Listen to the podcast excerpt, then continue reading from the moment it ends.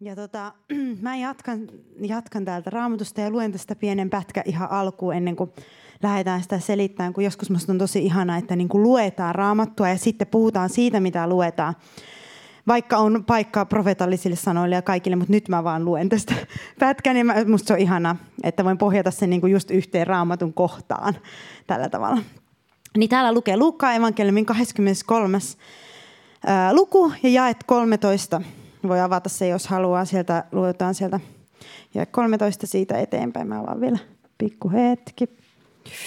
Tuolta. Jeesus tuomitaan kuolemaan. Niin Pilatus kutsui kokoon ylipapit ja hallitusmiehet ja kansan ja sanoi heille, te olette tuoneet minulle tämän miehen kansan yllyttäjänä.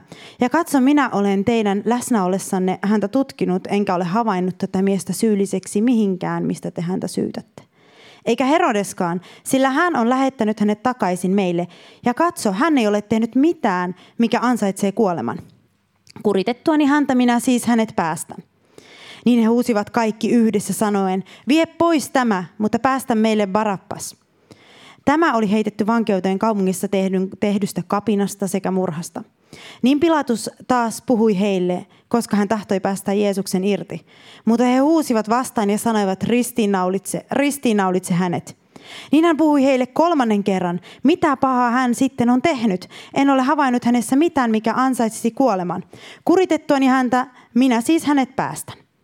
Mutta he ahdistivat häntä suurilla huudoilla, vaatien Jeesusta ristiinnaulittavaksi, ja heidän huutonsa pääsivät voitolle niin Pilatus tuomitsi heidän, ää, tuomitsi heidän vaatimuksensa täytettäväksi. Ja hän päästi irti sen, joka oli kapinasta ja murhasta vanke, oli vankeuteen heitetty, ja jota he vaativat, mutta Jeesuksen hän antoi alttiiksi heidän mielivallalleen. Ja tätä mä, mä luin, luin tätä ja sitten ää, mulla on ollut pitkään tämän saarnan aiheen mielessä ja se aihe on tämä, että Jeesus vai Barappas? Ja siitä jo rupeaa kumpaamaan monenlaisia asioita meidän mielessä, mutta tämä on niin voimallinen kertomus siitä, mitä on seurakunnissa menossa tällä hetkellä. Tässä oli juutalainen kansa, okei, tässä oli myös ne roomalaiset, mutta Pilatushan oli semmoinen ihan niin kuin papit, sellainen niin kuin nukkeva. Milloin se oli kansan puolella, milloin se oli Rooman puolella, milloin se rakensi temppeliä, milloin se tappoi niitä.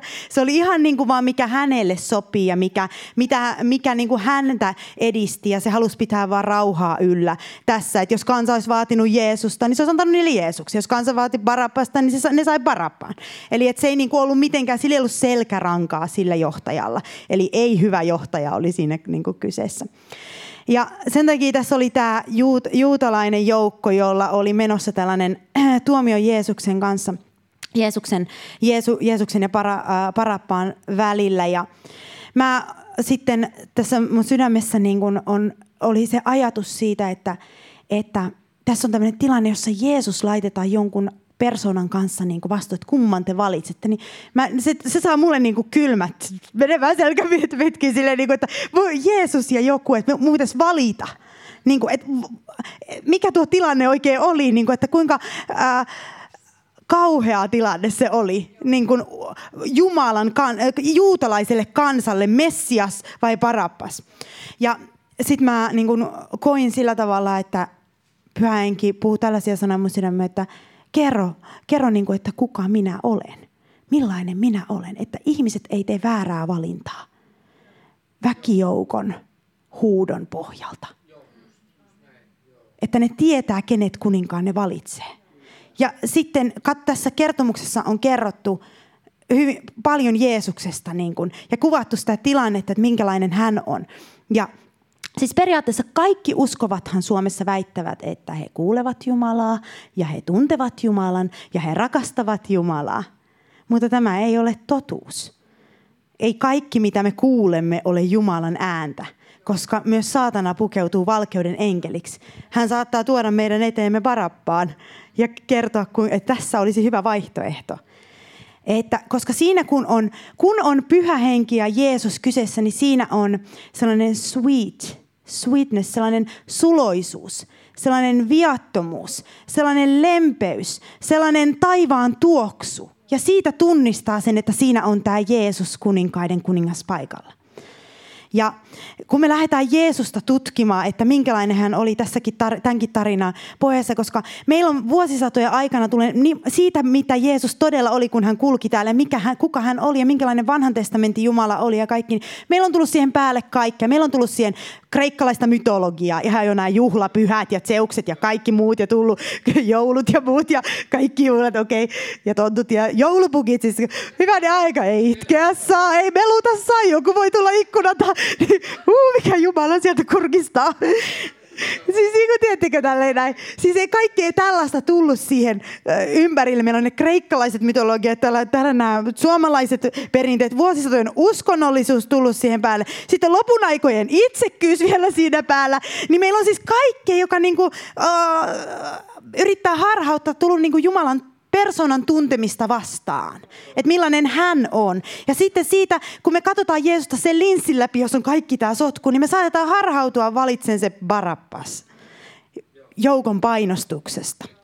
Ja meillä on, niin kuin, voi olla väärä kuva Jumalasta, koska kaikki uskovat sanoivat, että totta kai, siis mä, totta kai mä palvelen sitä yhtä ainoa Jumala, mä tunnen sen ja mä kuulen sitä ja tälleen.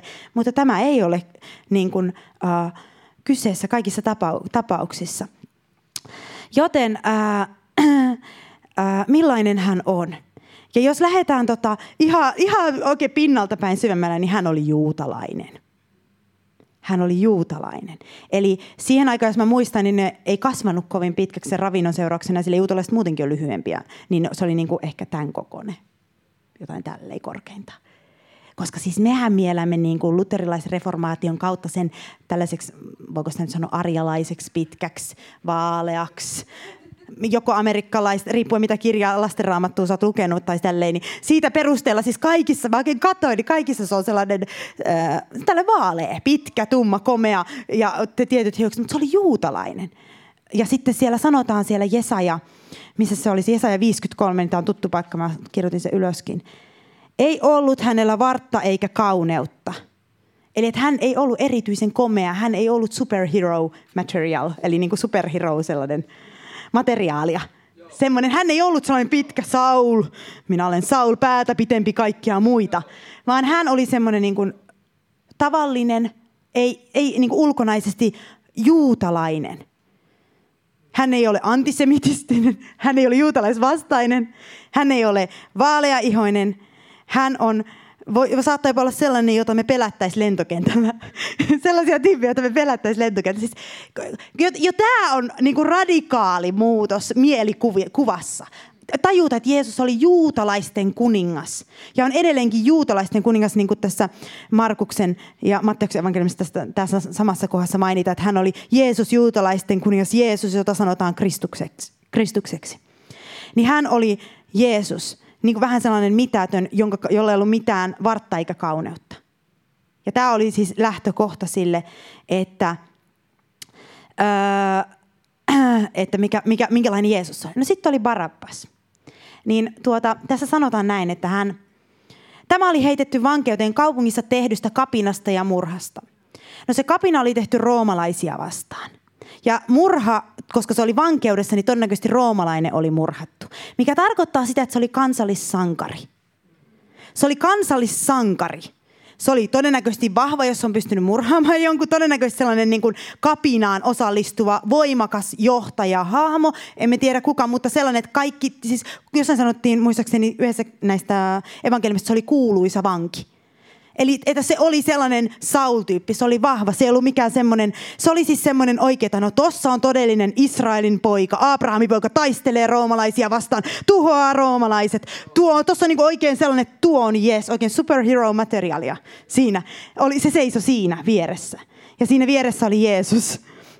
Ja tämä oli kapinasta ja murhasta syytettynä ehkä sellainen zelootti, isämaan puolustaja, kunnioitettu sotaveteraani, kunnioitettu tällainen henkilö, joka taistelee isänmaan puolesta tuhotakseen roomalaiset ja heitetty vankeuteen sen takia. Ja nyt kun laitetaan nämä, eikä semmoinen rähjäinen vankia Jeesus ja tämä, niin nyt me ruvetaan ymmärtää, miksi kansa kääntyi Barappaan puoleen eikä se Jeesuksen puoleen. Me voidaan vähän ymmärtää sitä tilannetta. Jeesus oli hiljainen ja nöyrä. Ja tämä, tää, tota, eikä sellainen sotaisa Roomaa vastaan. Hän kävi koko ajan vaan niitä omaan kansansa ihmisiä, niiden sydämen perässä ja juoksi. Ja juoksi kansansa sydämen perässä, että kääntykää nyt Jumalan puoleen. Että ei kertaakaan muutama otteesta vaan pakanoiden kanssa niin käsitteli. Hän puhui, että minut on lähetetty Israelin kadonneiden lampaiden puoleen, joiden sydän on kadonnut tästä liitosta pois. Joiden sydän on kadonnut siitä ytimestä pois. Ja sinne minä tähtään, koska ne muut asiat, Rooma ja muu seuraa sitten kyllä. Mutta mun pitää saada teidät eka kuntoon. Ja tämä toinen taas oli semmoinen kapinallinen. Ja tämä Bar, Barappas, Barappas, isän poika, oikein todellinen Abrahamin jälkeläinen, Abrahamin poika, todellinen David henkilö ajatteli. Ja tämä todellinen isän poika oli nöyrä. Nöyrä, taipuisa, hiljaa siinä – ei nöyrä pimeyden edessä, sen pimeyden, joka yritti tuhota uskovien ja niiden juutalaisten elämää. Sen edessä hän ei ollut nöyrä ollenkaan.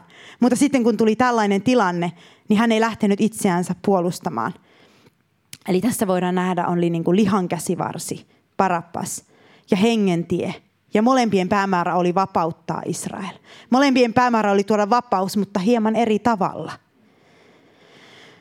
No niin, sitten siellä sanotaan jakeessa 14 että, ja hän sanoi, Pilatus sanoi heille, te olette tuoneet minulle tämän miehen kansan yllyttäjänä, ja katso, minä olen teidän läsnä ollessani häntä tutkinut, enkä ole havainnut tätä miestä syylliseksi mihinkään, mistä te häntä syytätte. Jeesus oli viaton.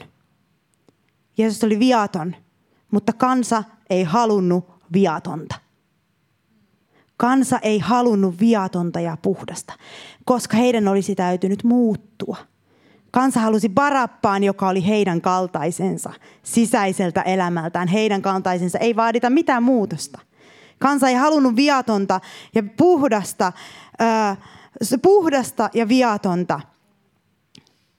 Ja niin kuin tuolla Johanneksen evankeliumissa sanotaan luku kolme, että mutta tämä on tuomio, ja 19, että valkeus on tullut maailmaan ja ihmiset rakastivat pimeyttä enemmän kuin valkeutta, sillä heidän tekonsa olivat pahat. Sillä jokainen, joka paha tekee, vihaa valkeutta, eikä tule valkeuteen, ettei hänen tekonsa nuhdeltaisi. Eli kansa ei halunnut uh, uhrautuvaa, puhdasta, nöyrää, taipuisaa, uh, vaan kapinallisen, kapinallisen johtajan. Ja teettekö, mun täytyy nyt tässä sanoa, vaikka mä en mitä Pirjoista tuumaa, mutta, mutta Pirjohan on tota, lapsen kaltainen ihminen. Siis Pirjo, valtainen Pirjo, joka puhuu, hän on lapsen kaltainen ihminen. Hänellä ei ole pokerinaamaa, mikä tarkoittaa sitä, että jos hän ajattelee jotain, hän on just se, että hän ei osaa niin kuin, hän on sellainen kuin hän on. Jos hän ei tykkää jostain, se nähdään. Jos hän tykkää jostain, se nähdään myös. Niin hän saattaa, siis ähm, kun joku on sitten syyttänyt, että kaikista kierroista ajatuksista, mitä hänellä on takaa taustalla ollut ja kaikenlaista niin minun kutsuni tuhoamista ja kaikkea muuta, että hän yrittää tuhota mun kutsua ja tällaista muuta. Niin. niin mä oon naurannut Pirjon kanssa silleen, että voi kumpa sä osaisitkin kierroilla. Voi kumpa sä osaisitkin tehdä jotain, mutta kun sä et osaa. Meidän täytyy ottaa nyt näin, nämä syytökset ja tutkia tarkasti niitä, jotta me voidaan opettaa sut kierroilemaan vähän, niin sä selviäisit paljon vähemmällä haukkumisella. mutta kun Pirjo on sellainen niin viaton. Viaton. Ja tämä, mitä mä oon sanonut, että monta, ei aina viisas kaikissa tilanteissa käytännössä, mutta viaton – Lapsen kaltainen ja viaton hän kyllä on, kaikkeen pahuuteen. Mutta kansa ei halua viatonta, vaan kapinallisen. Ja tämäkin jo me ymmärretään. Kansa ei halua viatonta, koska viaton saa sut synnin tuntoa. Ja tämä ei koske vain nyt Pirjo, tämä koskee meitä kaikkia. Viaton saa synnin tuntoon. Ja tota, yleensä niin kuin tästä esimerkistä, Luukka esimerkistä huomata, että ei kannata kysyä joukon mielipidettä siitä, millainen Jeesus on, koska se näyttää vievän harhaan. Vaan pitää opetella tuntemaan hänet, niin kuin puhuttiin, sanan kautta. Opetella tuntemaan. Ja siellä on aina joku yllyttäjä tuolla, äh, oliko jossain toisessa evankeliumissa, se oli Luukka, äh, oliko se Matteus tai Markus, missä sanottiin, että ylipapit yllyttivät kansaa valitsemaan Barabbaan. Eli siellä on jo, kansanjoukon takana on aina joku yllyttämässä. Siellä on saatana ja ihmiset. Joku siellä yllyttää aina valitsemaan tiettyyn suuntaan. Siellä on joku yllyttämässä. Ja sen takia se on vaarallista, äh, vaarallista niin kuin tota, koska kansa, jo, kansanjoukko vie harhaan ja tekee lopulta väärän tuomion. Tuomiten Jeesuksen äh, pois ja Barabbaan tilalle. Ja tota, sitten tässä sama tarinassa kerrotaan, että ää, mutta he, ää, ei kun jae 30, 23. Mutta he ahdistivat häntä suurilla huudoilla vaatien Jeesusta ristiinnaulittavaksi ja heidän huutonsa pääsivät voitolle. Niin Pilatus tuomitsi heidän vaatimuksensa täytettäviksi. Ja tässä tulee yksi tärkeä Jumalan luonteen piirre. Koska tässä tilanteessa olisi voinut tapahtua ihan toisin, jos Jumala olisi tullut, voima olisi tullut ja, ja olisi tapahtunut asioita. Totta kai on se Jumalan pelastussuunnitelma oli siinä, mikä piti täyttää. Mutta kuitenkin, jos otetaan tämä asia tilanteeseen, millainen Jumala on, niin Jumala on antaja. Syvimmältä olemukseltaan hän on antaja –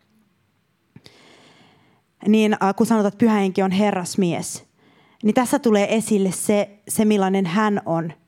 Hän antaa meidän saada juuri sen, mitä me haluamme. On se hyvää tai pahaa. Eli jos me haluamme barappaan, eikä Jeesus tähän sanoi, fine, okei, okay, ottakaa mitä haluatte. Saatte juuri sen, mitä haluatte. Ja sen takia monet ihmiset luulee, että Jumala on yes jonkun asian puolesta, kun hän on vain antaja – niin hän antaa meille, mitä me pyydetään, mitä me halutaan.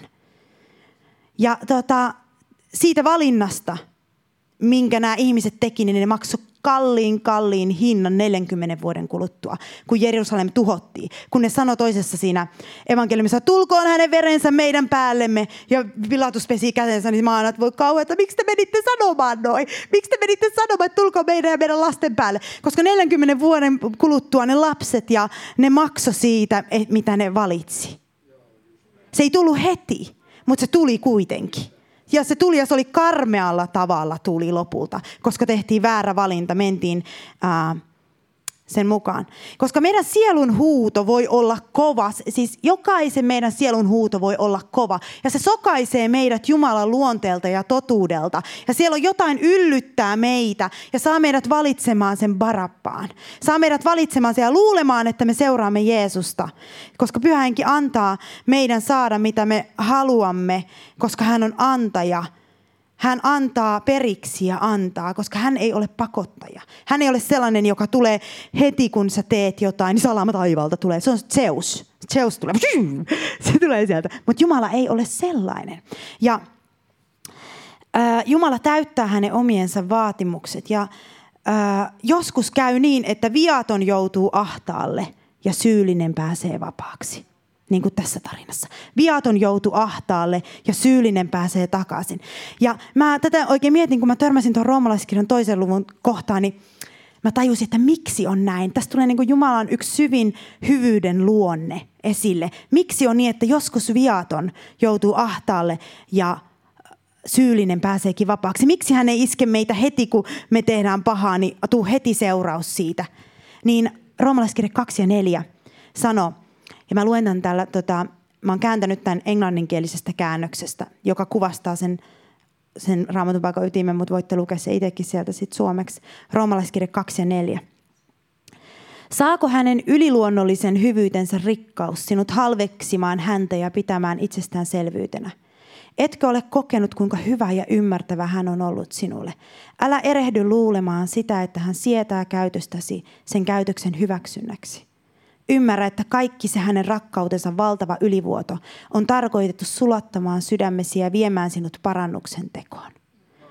Ja mikä tarkoittaa sitä, että kun hän sallii pahan ihmisen elää vaikka 30 vuottakin ihan hyvää elämää, niin sen tarkoitus on, että jossain vaiheessa tämä ihminen tulee sille paikalle, että hän tajuaa, että hän kohtaa Jeesuksen. Hän katsoo, että kaikki nämä vuodet minä olen ollut paha Jumalalle, mutta hän ei ole voinut olla muuta kuin hyvä minulle.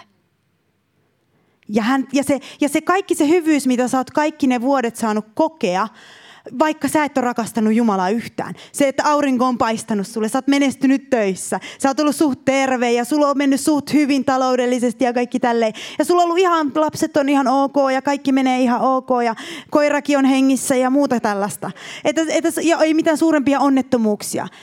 Ja sit sä tuut sille paikalle toivottavasti ennen kuolemaasi ja siinä sä tajuat, että vaikka mä oon ollut paha, niin hän ei ole voinut olla muuta kuin hyvä koko ajan. Ja silloin sun sydäme sulaa sen Jumalan hyvyyden edessä ja sä teet käännyt hänen puoleensa.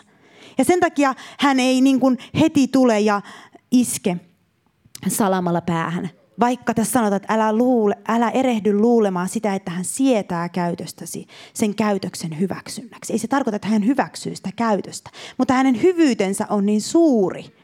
Ja että hän haluaa vetää parannukseen, että hän sietää sitä pitkään ennen kuin tapahtuu. Mutta sitten otetaanpa henkilö, joka elää paha elämää, eikä tee parannusta ja kuolee.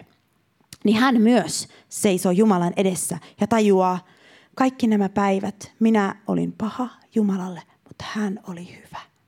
Ja tämä henkilö ylistää Jumalaa lankeaa polville ja tunnustaa, Jumala on aina ollut minulle hyvä.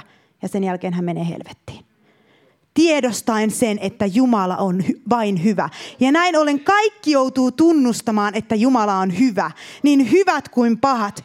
Pahimmat ihmiset maailmassa joutuu sanomaan, että aurinko ei lakannut paistamasta mulle. Mun elämä meni 30 vuottakin ihan hyvin. Ja sitten kun hän kuolee, jos hän ole kääntynyt Jeesuksen puoleen, niin hän tunnustaa, sinä olit vain hyvä. Ja sitten hän menee helvettiin sen tietoisuuden kanssa. Mutta että kukaan ei voi koskaan sanoa, että Jumala oli paha ja tässä tulee se, miksi joskus viattomat äh, kärsivät ja joutuvat ahtaalle ja miksi joskus äh, rikolliset pääsevät vapaaksi. Koska hän haluaa vetää niitä jossain vaiheessa parannuksen.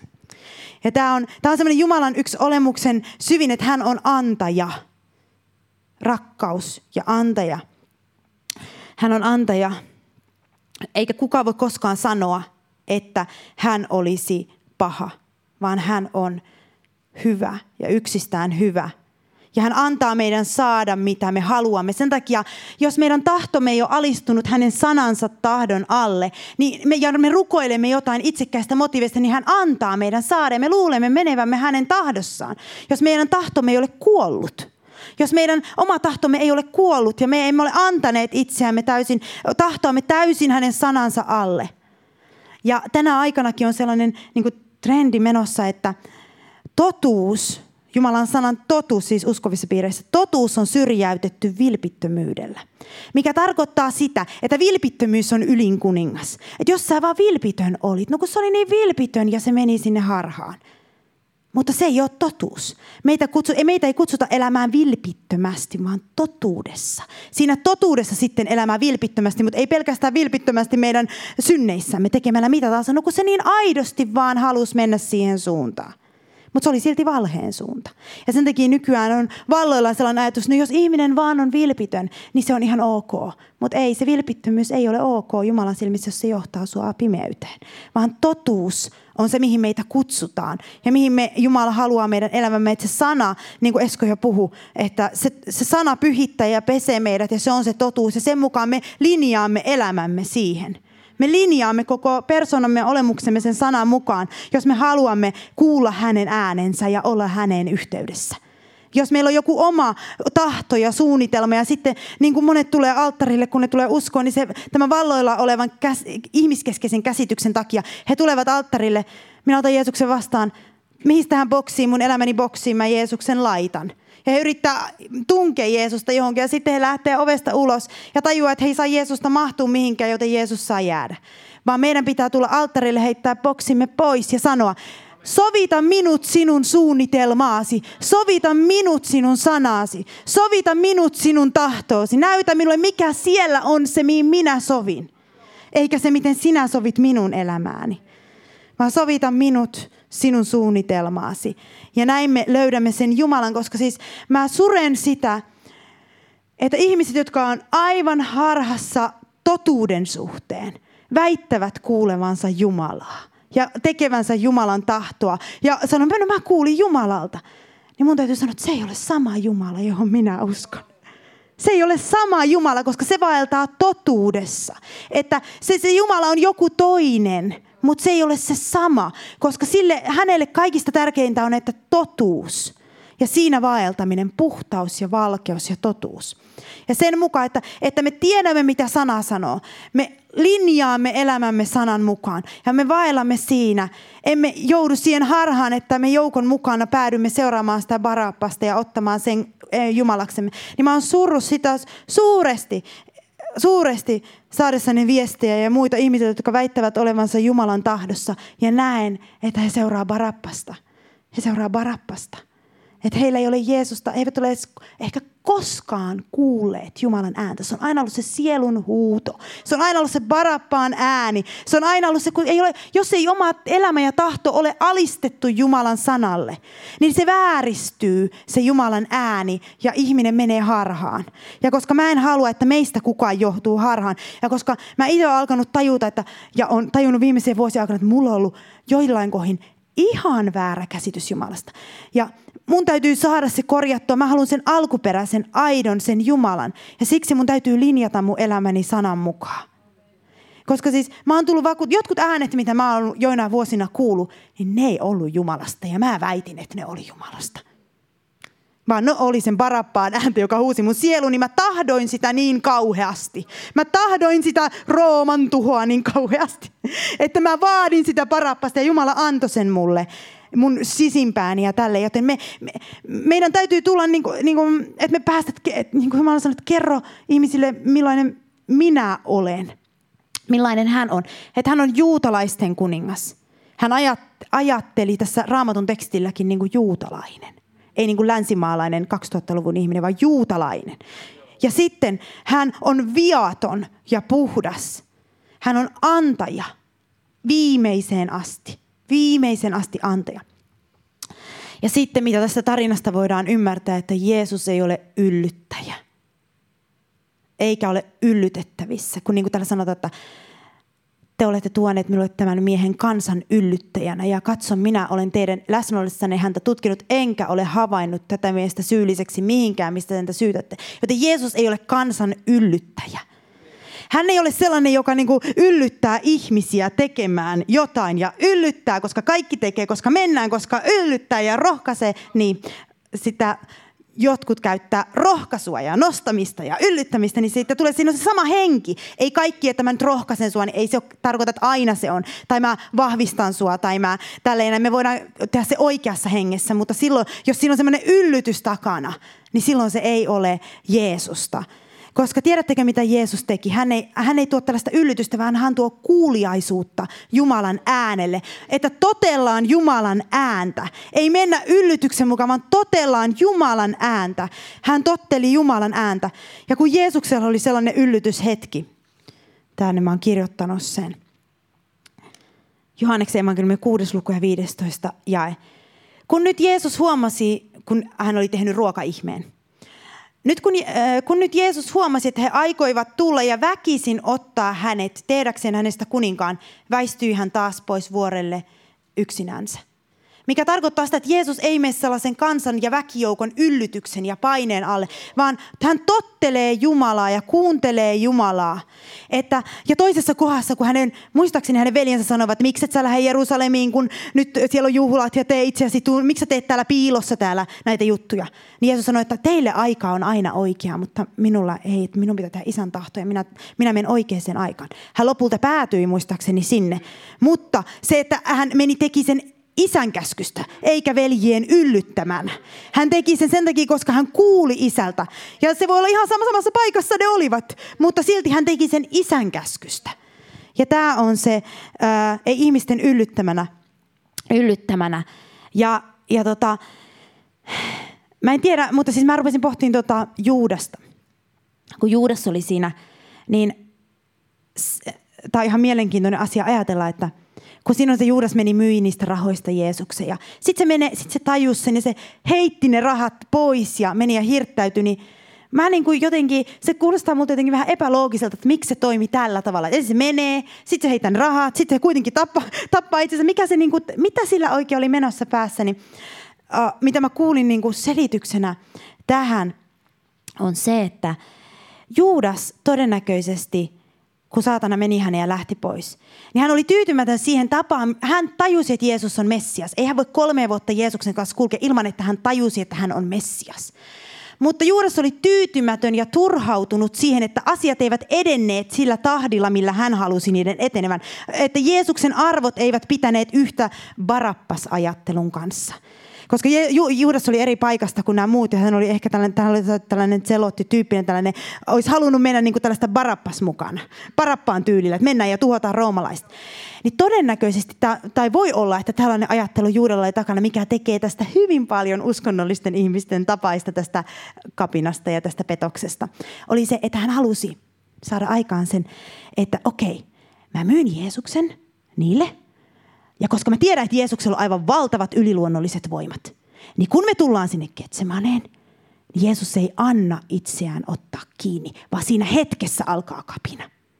Ja siinä hetkessä aloitetaan se lopullinen juttu. Hän halusi yllyttää Jeesuksen, vähän niin kuin tönästä Jeesusta saamaan aikaan se vallankumous. Hän, halu, hän ei uskonut siihen, että Jeesus menee loppuun asti että Jeesus antaa itselleen tehdä sen. Eikä saatanakaan ilmeisesti uskonut, koska hän ei olisi antanut sen mennä niin pitkälle. Jos hän olisi uskonut, että se vie sen loppuun asti. Se ajatteli koko ajan, että kohta se Elia tulee, kohta ne enkelit tulee, kohta tämä peli vedetään piip. Kohta ei se vie sitä päätökseen, mutta se vei sen päätökseen asti, meidän tähden. Mutta niin kuin Juudas, Juudas tuli siihen, niin kuin, että mä tönäsen vähän tota johtajaa että sitten se vapauttaa se valtava voima, jolla se on kävellyt veden päälle ja moninkertaistanut ruuat ja kutsuu ne enkelit, koska se oli tietoinen siitä Jeesuksen messiaanisesta olemuksesta. Ei se kolme vuotta olisi sen kanssa muuten pärjännyt yksinäisyys kaikissa paikoissa. Ja se halusi tönästä sitä vähän. Sitten kun Juudas tajusi, että mitä tapahtuu, hänet otetaan kiinni, niin sitten hän meni ja heitti ne rahat ylipapeille ja tajusi, minkä kauhean jutun hän oli tehnyt Messiaalle. Ja sitten hän hirttäytyi, koska hän oli toivoton.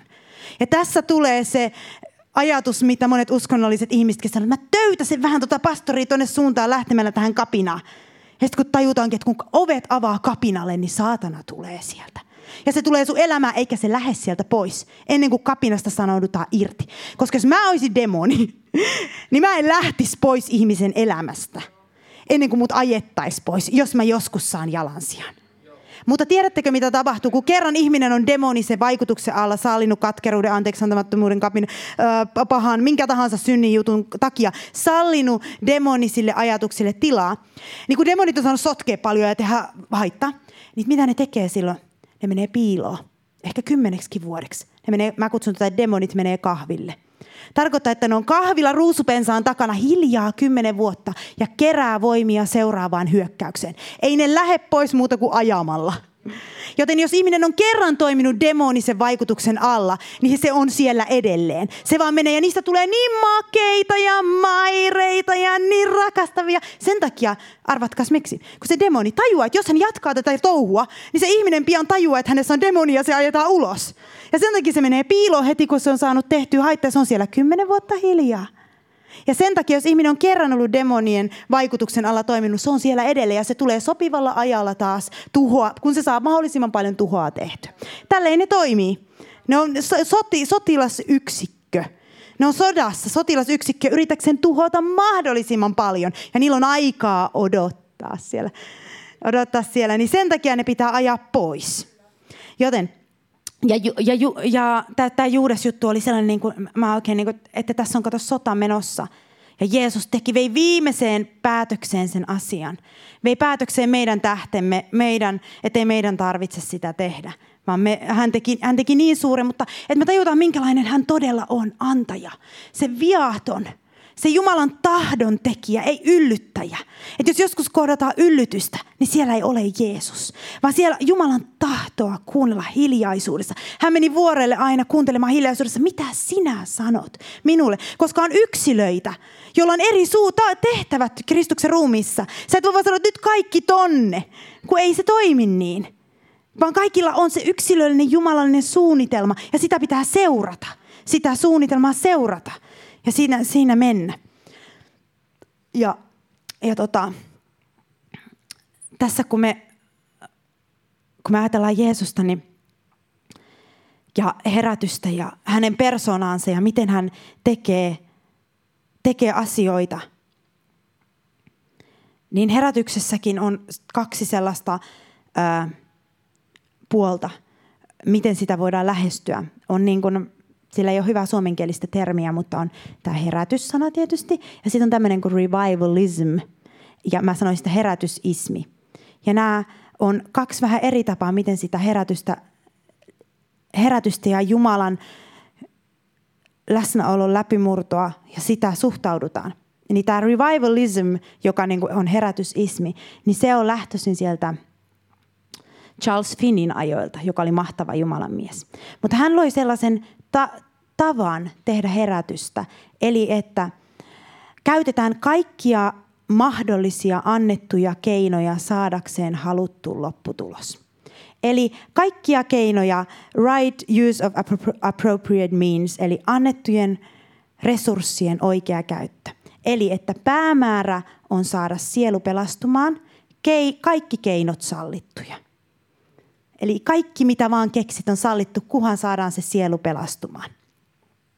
Ja hän loi tällaisen äh, tällaisen keinon. Ja tätä kun siis tehdään, eli hän järjesti massa kokouksia, camp meetingeitä, kutsui niitä herätykseksi. Ja koska hän kutsui niitä herätykseksi, niin silloin Jumalan pitäisi tulla ja saada aikaan se liikehdintä. Koska hän järjesti, niin Jumalan pitää tulla. Niin se on vähän niin kuin tällainen mekanismi, tekniikka, kaava, joka saa aikaan tietyn tuloksen. Ja tätä kutsutaan revivalismiksi ihan maailmanlaajuisesti. Ja tässä on vaarana se, että me aletaan manipuloida Jumalaa toiminnallamme, käytöksellämme ja että se ydin, Jumalasuhde, menee syrjään. Vai toteutetaan niitä mekanismeja. Ja, tätä, ja tämä on tapa, jolla voi toimia. Ja se saa helposti aikaan sitä, että Jeesus jää syrjään. Ja sitten on tämä herätystermi, joka lähti tuolta tällaisen kalvinistin Jonathan Edwardsin 1700-luvulla nämä molemmat oli sen kautta. Ja hän sanoi sitten, että herätys on yllätys. Eli että herätys tulee yllätyksenä Jumalalta. Ja tota, mitä mä ajattelen, no siinä, tässä voidaan myös mennä toiseen ääripäähän. Eli että okei, se on vain Jumala, se on vain hän. Me vaan odotetaan tässä passiivisesti. Ja se passiivisuus on vaarana tällä ajattelulla, että herätys on yllätys. Mutta mitä mä haluaisin, että meidän sydämessä ja mikä ymmärrys meillä on, on se, että herätys ei ole vain yllätys. Se on yllätys, mutta se on vastaus kansan janoon, kansan haluun, kansan rukouksiin. Ja sitten kun se tulee, niin kansa lähtee juoksemaan sen kanssa. He tarttuvat siihen ja lähtevät eteenpäin. Ja koska on tällaista, tällaista niin kuin kahdenlaista suuntausta, miten herätystä voidaan tuoda, niitä on kaikista, kaikkialla aina ja äh, ihan erilainen teologinen näkemys siitä, mi, miten herätys tulee. Ja, ja tota, se, miten mä haluan uskoa ja miten mä uskon sen, on se, että meidän nälkämme vetää häntä ja hän räjäyttää läsnäolonsa. Ja sen jälkeen me tartumme siihen ja lähdemme aktiivisesti sen kanssa juoksemaan. Ja ainahan voi tehdä kaikenlaista, vaikka tämä ei olisi tapahtunutkaan, mutta jos puhutaan herätyksestä. Ja todellisen herätyksen tunnistaa siitä, että ihmiset ovat sitoutuneita Jumalaan seurakuntaan apostolien tekojen kaltaisella sitoutumisella ja yhteyteen.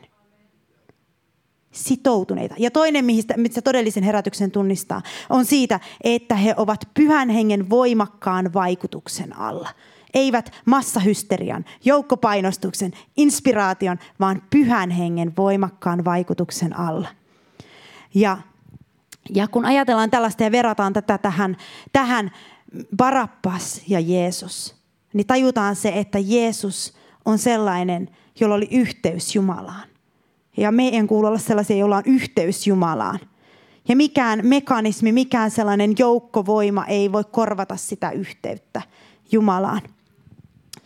Ja sen takia me odotetaan sellaista herätystä, joka ei tule lihan käsivarrella, vaan joka tulee pyhän hengen aikaansaamana, pyhän hengen vastauksena meidän huutoihimme, pyhän hengen vastauksena meidän janomme, Jumalan vastaus ihmisten epätoivoon ja ihmisten vastaus hänen voimaansa. Sitten se lähtee eteenpäin, koska se ei ole todellakaan passiivista, vaan ö, tämä on hyvin aktiivista Jumalan voimalla, Jumalan yllätys Ja tässä kun nähdään Jeesus, minkälainen, kun ajatellaan Jeesusta siinä mielessä, tässä tilanteessa Barabas ja Jeesus. Jeesus ajatteli koko valtakunnan parasta, ei ainoastaan juutalaisten, vaan myös meidän. Hän, juutalaiset olisi halunnut, hei Jeesus, nyt pitää saada tämä aikaan, pitää saada Juudas olisi halunnut ja ne muuta sanonut, että pitää saada tämä kapina aikaa, pitää saada Rooma ulos. He Jeesus sanoi, että ettekö te tajua, Minulla on suurempi suunnitelma. Minulla on suunnitelma, joka ei vain teitä kohtaa, vaan tästä on 2000 vuotta tulossa, jos on miljoonia ihmisiä, jotka tarvitsevat saada myös sen Messiaan voiman. Jotka tarvitsee myös saada se. Että ettekö te ymmärrä, että tässä on suurempi suunnitelma kuin vaan ajaa se äh, Rooma pois nyt teidän elämästänne äkkiä.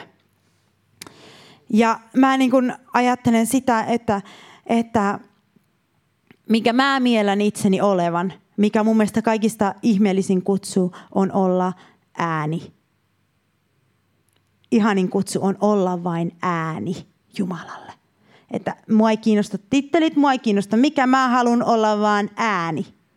Pelkästä ääni, joka huutaa autiomaassa keskellä, huutaa sitä, että hänellä on suurempi suunnitelma. Että hänellä on suurempi suunnitelma, hän on tulossa ja tekemässä jotain että mä en ajattele vaan omaa parastani, vaan mä ajattelen koko valtakunnan parasta. Tulevia päiviä myös. Että niiden ihmisten lattia, jotka mun jälkeen tulee, jos Herran tulo viipyy, voisi olla se mun katto. Voisi olla seuraavan sukupolven lattia. Kuinka korkealle mä ikinä meenkään, niin se voisi olla se lattia, josta he ponnistaa. Ja sen takia, miten mä ajattelen tässä tätä herätyksen etsintää on se, mitä mä yhtenä tiistaina silloin koin Pyhän Hengen sanovan ja minkä mä sanoinkin täällä ääneen, mitä mä koin Pyhän Hengen sanovan. Eikö se, että teiltä jää avoin taivas tulevalle sukupolvelle ole suurta hedelmää? Ja tässä on sellainen ajattelu, mikä Jeesuksellakin oli, että hän ei siinä hetkessä halunnut ajaa sitä Roomaa pois ja tähdännyt siihen, vaan hän tähdäsi siihen suurempaan suunnitelmaan, seuraava sukupolvi, seuraava sukupolvi. Koska me emme tiedä, milloin Jeesus tulee. Mä toivon, että hän tulee hyvin pian. Ja me odotamme häntä tulevaksi, mutta silti, jos hän ei tule mun elinaikana, että se sukupolvi, joka mun jälkeen tulee, että niiden ei tarvitsisi enää taistella sitä uskonnollisuutta vasta. Niillä voisi olla avointa taivasta niin eikö se silloin ole suurta hedelmää Jumalan silmissä? Sen sijaan, että me juostaan sinne, tänne, tonne, sinne, tänne, tonne, että mä keskitän siihen. Ja tämä on se, miksi mä haluan olla ääni, joka raivaa tietä suurelle herätykselle. Ja tiedättekö mitä? Kun jos mä raivaan tietä jollekin suurelle, ja siellä tulee sitten se evankelista tyyppi, joka voittaa ne sata sielua, niin se palkka tulee myös mulle, koska mä aukasin sen tien mulle tulee palkka. Ja sen tähden mä tiedän jo nyt, että mulla on tuhansia sieluja mun tilillä, vaikka mä en ole koskaan heille puhunut. Koska mä oon raivannut tielle, tietä joka ikiselle uskoon tulolle tässä kaupungissa. Hengen maailmassa rukouksin ja seisomalla tässä paikassa. Ja niin tekee jokainen esirukoilija. Niin tekee jokainen, joka antaa itsensä rukoilemaan todellista Jumalan valtakunnan parasta ajattelee. Valta, koko valtakunnan parasta. Jumalan valtakunnan parasta niin mä tiedän, että siellä on tuhansia. Ja jos mä jatkan tätä tahtia, niin siellä on vielä enemmän. Vaikka mä en ikinä niille henkilökohtaisesti puhunut, mutta kun se on näin, että niin kuin Paavali sanoi, että minä kylvin, Apollos kasteli, mutta Jumala antaa kasvun. Ja sen takia jokaiselle kylväjälle tulee palkka, sille joka leikkaa ja sitä joka kastelee tulee palkka ja sille joka saa sen sadon, sille tulee palkka. Ja Jumala tulee taivassa katsomaan oikeudenmukaisesti, kuka on nähnyt vaivaa valtakunnan parhaaksi, eikä oman kunnian tähden. Ja sen mä raivaan tietä herätykselle, enkä anna sen häiritä mua, mitä ihmiset sanoo, koska mä oon vain ääni, joka valmistan ilmapiiriä – jollekin suuremmalle. Jollekin suuremmalle. Niin kuin Jeesuskin. Ei halunnut vaan juutalaisen kansan vapautta, vaan halusi ää, koko, koko, koko ihmiskunnalle pysyvää hedelmää. Ja nyt kun ajatellaan vielä Jumalasta se, minkälainen hän on luonteeltaan, niin hän, on, hän ei ole niin semmoinen reilu tyyppi reilu, että tuo on reilu, tuo reilu, vaan hänellä on tämä, että hän on oikeudenmukainen. Hänellä on hyvä ja paha. Ja siinä hän, siinä hän tuomitsee hyvän ja pahan välillä. Hänellä ei ole sellaista niin reilu käsitettä.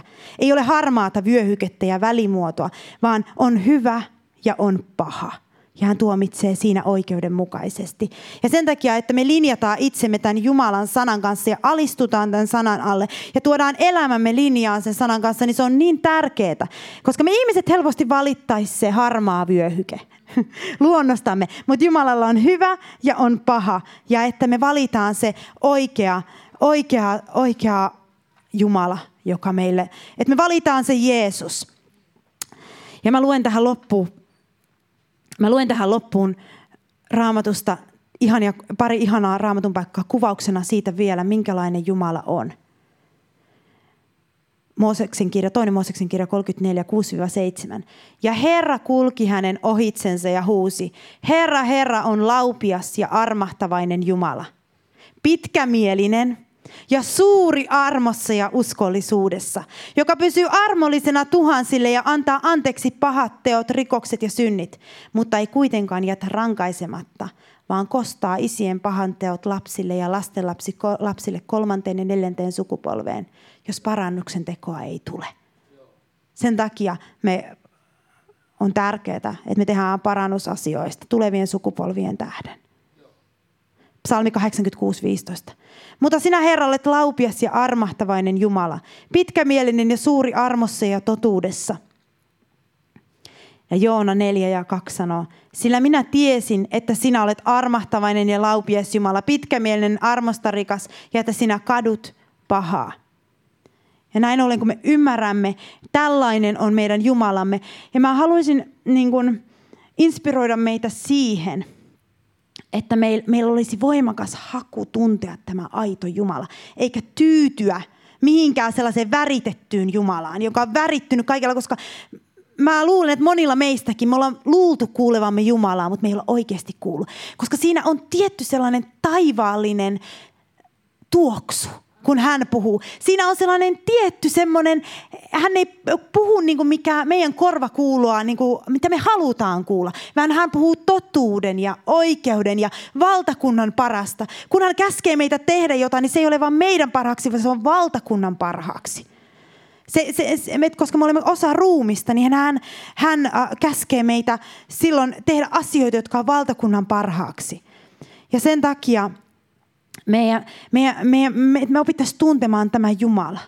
Koska kun hän tulee paikalle, niin kuin Jonathan Edwards sanoi, sanoi viisi merkkiä, mistä tiedät, että Jumala on paikalla. Jeesuksen koroittaminen. Että se on ensimmäinen. Että Jeesusta koroitetaan yli kaiken muun.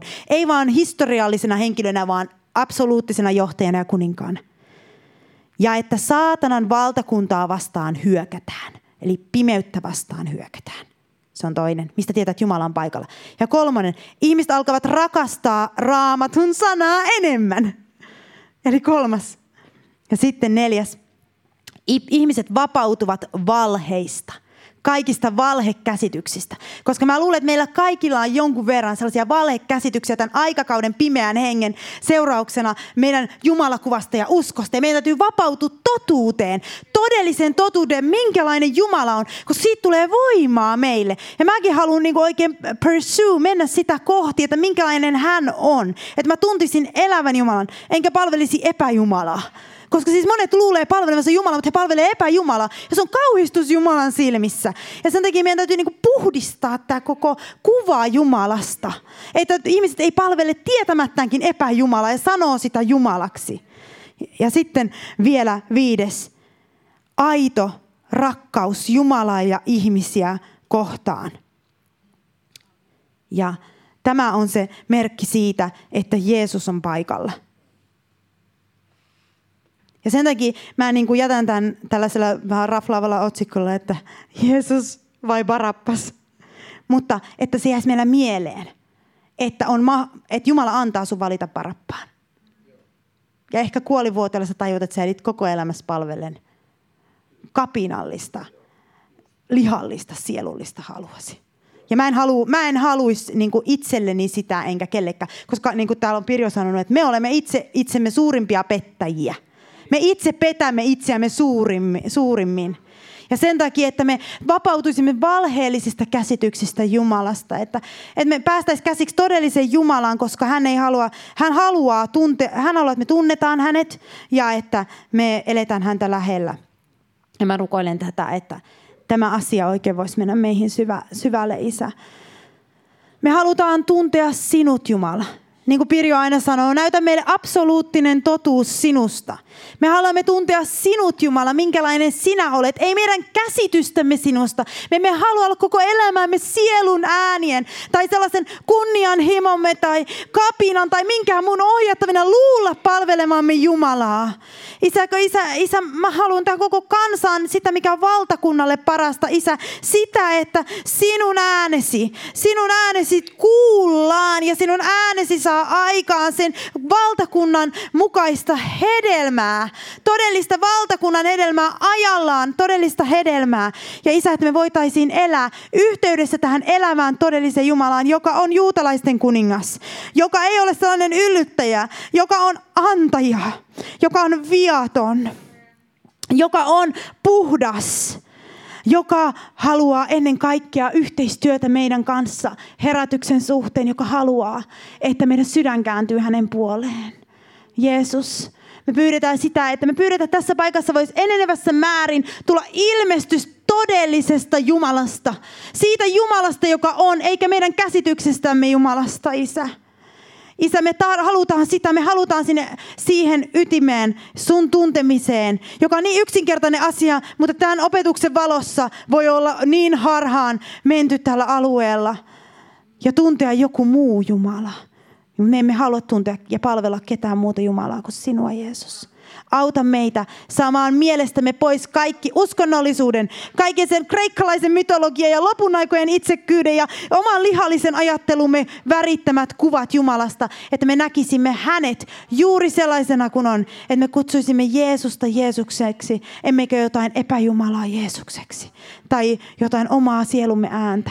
Että me tiedämme, että nyt puhuu Jeesus nyt puhuu pyhä henki. Nyt puhuu hänen henkensä, joka on maan piirissä meitä, meitä, meitä auttaakseen. Niin me pyydetään, Isä, että sä lisät meille ilmestystä ja sun tuntemista. Isä, paljasta meille, niin kuin sä tulit pyhänkin paljastaa meille Jeesuksen.